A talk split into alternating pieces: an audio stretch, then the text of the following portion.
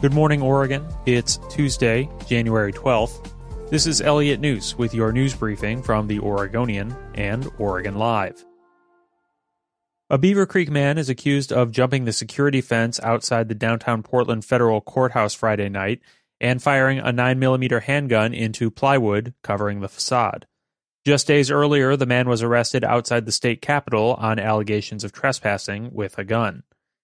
39 year old Cody Melby pleaded not guilty Monday afternoon in federal court in Portland to a misdemeanor charge accusing him of depredation of government property. Postings on social media suggest Melby believes unfounded claims that fraud swayed the presidential election.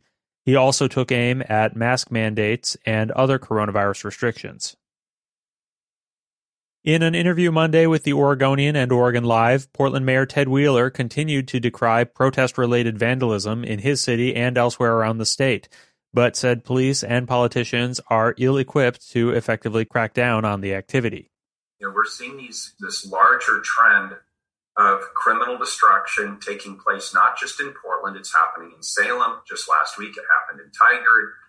And the toolkit that is available to law enforcement is limited, it's insufficient, and it's imperfect.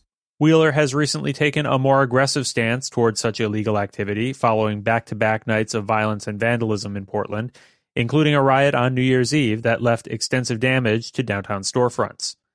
However, the mayor's rough ideas for changes to state law failed to make the city's lobbying agenda, approved by the Portland City Council last week and Wheeler's office acknowledged there would be no quick fixes for police following his meeting with law enforcement officials scheduled for this Friday. Prison inmates with severe mental illness are spending more time out of their cells, harming themselves less, and say they're getting better mental health treatment than before, according to a new report by a prominent disability rights group. In 2015, Disability Rights Oregon issued a report detailing what it called a hopeless and dysfunctional program for 40 inmates with serious mental illnesses at the Oregon State Penitentiary in Salem. The group now says corrections officials have made some progress, though it said more could be done to improve humane treatment, including reducing the use of solitary confinement. The Oregon legislature met Monday to swear in new and re-elected members among them a record number of people of color. With the addition of a Vietnamese American, a Latina, a Latino, and a Somali immigrant, the legislature will include a record 12 people of color, including three black men, in the Senate. The House will be 15% non white. Those increases, while notable, do not change the fact that white people have a disproportionate hold on power in the legislature, as people of color make up 25% of Oregon's population. Also Monday, House Speaker Tina Kotek said a Republican lawmaker who let right wing demonstrators breach the Oregon Capitol last month will be stripped of committee roles. Representative Mike Nearman of Independence will also lose his badge allowing automatic entry to the Capitol, and he'll be fined $2,000 for damages incurred in the protests.